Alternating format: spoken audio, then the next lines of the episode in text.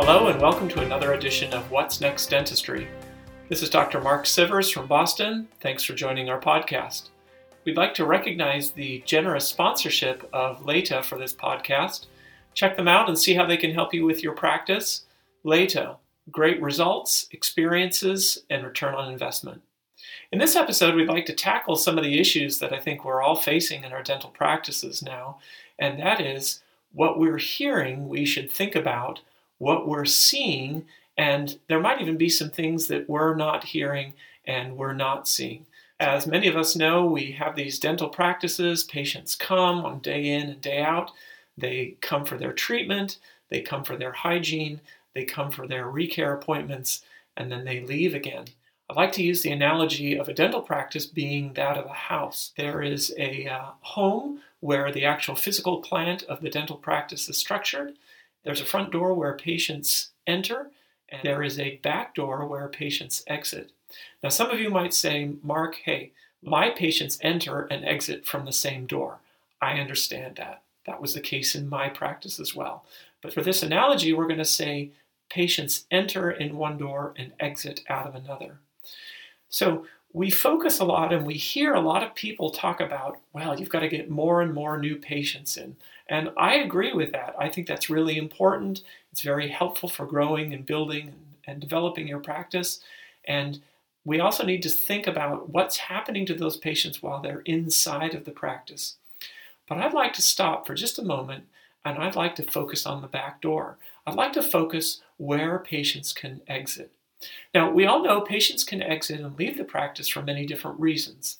Number one, they've just finished their appointment, or they've just finished their hygiene, or they've just finished their checkup, and they have another appointment scheduled, and they leave to go about their business. That is the ideal situation and the ideal scenario. And that's what we want to have happen for every single appointment. So that means there's a whole level of systems and processes that we need to put in place so that every patient before they leave our practice, they have an appointment scheduled and they will be coming back in. Now, I'd like to spend some time talking about those appointments that aren't made. So, for example, some of us have people that will just say, Look, I'm going to have my secretary call you, or I'm going to have my wife call you, or I'll call you when we get closer. Just send me a reminder card. And those are the patients that often slip through the cracks.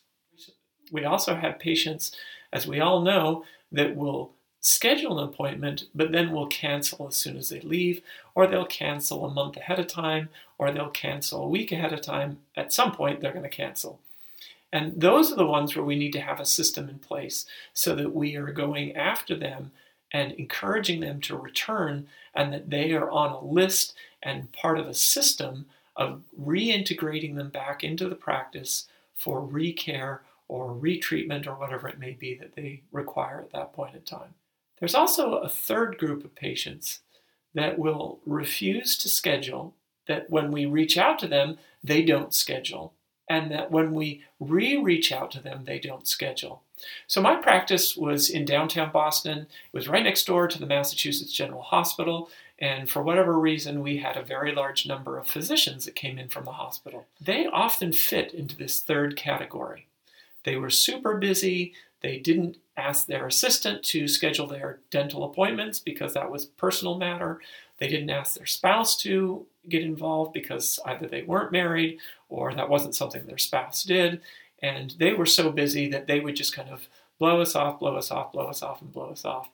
Some of these patients I actually knew socially, or I would see at meetings and I'd have interactions with them, and I would ask them, one or two or three or four years later after I had seen them what was going on with their dental health. And they would look at me and they would say, Well, I'm still a patient of yours. I still come to your office. And I say, Well, that's great. We'd love to see you. So, what I'm alluding to is in the mind of the patient, they were still an active patient. And yet, our system was such that after a year or two or three, they would be disactivated or they would be no longer contacted.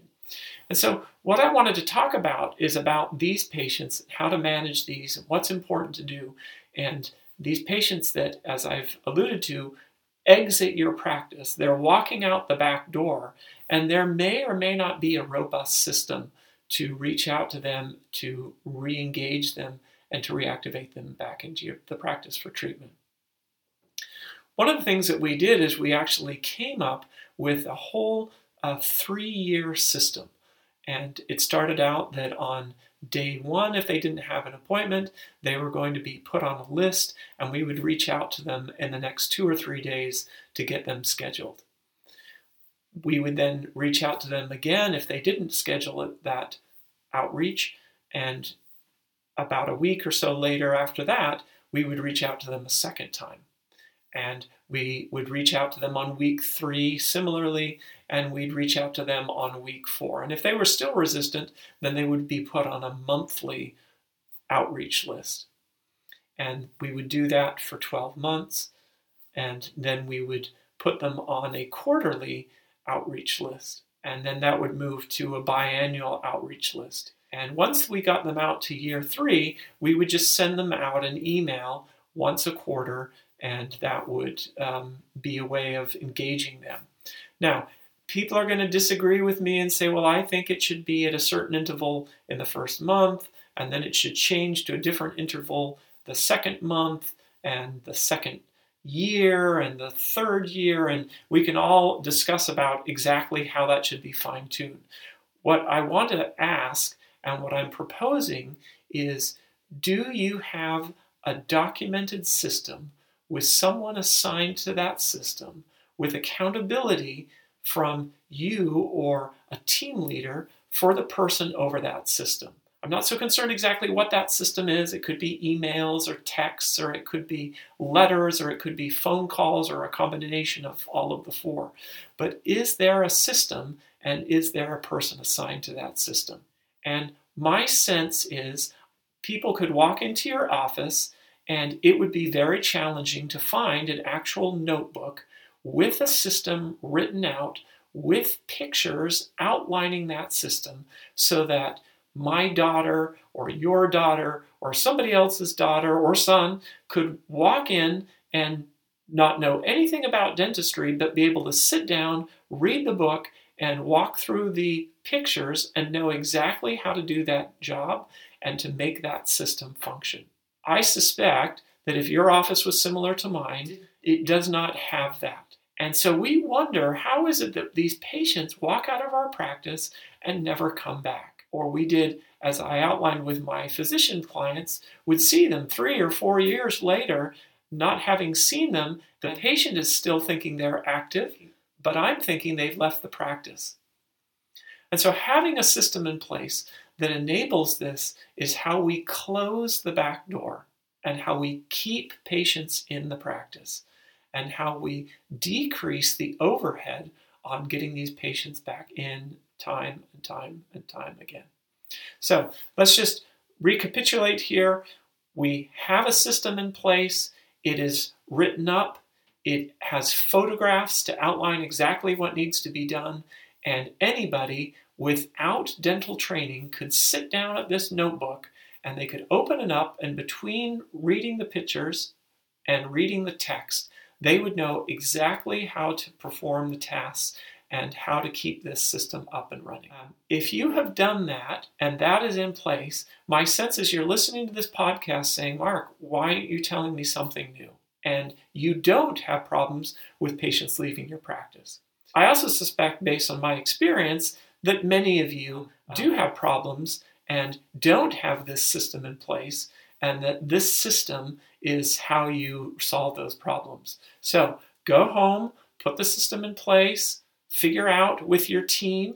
Better yet, instead of you putting the system in place, delegate it to a team leader and have a team leader then be the person overseeing it and have that team leader delegate it to a team member whose responsibility is to make this system work.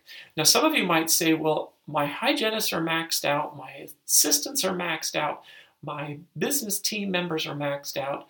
And if that's the case, this is a great job to turn over to someone that doesn't cost a lot of money, has no experience in dentistry, but actually has a very strong ability to follow through with projects and is task oriented and is detail oriented. Many of you have used the Kolbe evaluation, spelled K O L B E evaluation, to determine in your interview process or with your existing team who has the ability to follow through with tasks, who is detail oriented. And once you've done the Kolbe evaluation on someone, you can quickly tell who is going to be the best person to do this. And so the Kolbe is a great way of identifying this person. And you may not be interested in being such a strong follow through with tasks, and you might not be so uh, attentive to detail, or you might be, but this is a great way to identify those people. You can get the test by going to www.kolbe.com. Um, it costs $50 per person. It's well worth the $50. It t- saves you a lot of time and aggravation. And it also helps you understand wow, this person might be very different from me or some of my other team members, but they are very good at following through on things. They are detail oriented, they are creating checklists to get things done, and it makes it much easier to, if you will, tolerate being with someone and having them on your team, knowing that their specialty is doing those types of things. So I hope this is helpful. I hope this has been a great tip. I hope that you'll go now and look at your practice and come up with ways of closing that back door. That way, once you take off the napkin, they realize, hey, I can think about other things. I'm on my way out the door. This is great. For those patients that say you need to reach out to my assistant or my spouse, great. The same day, reach out to them and schedule that appointment. But for those patients that say, don't call me, I'll call you, and six months later they still haven't come, have this system in place so that that first week after they leave your practice without an appointment, you're reaching out to them. And that there's a very clear method using phone calls or emails or texts or letters or postcards or a combination of all of them. And I would actually encourage you to sit down with your team and ask them what they think and to use a combination of all of the, the above. Try it out, see how it works, and then fine tune it as necessary. Thanks for joining this podcast. We look forward to hearing you in future episodes. Thanks again.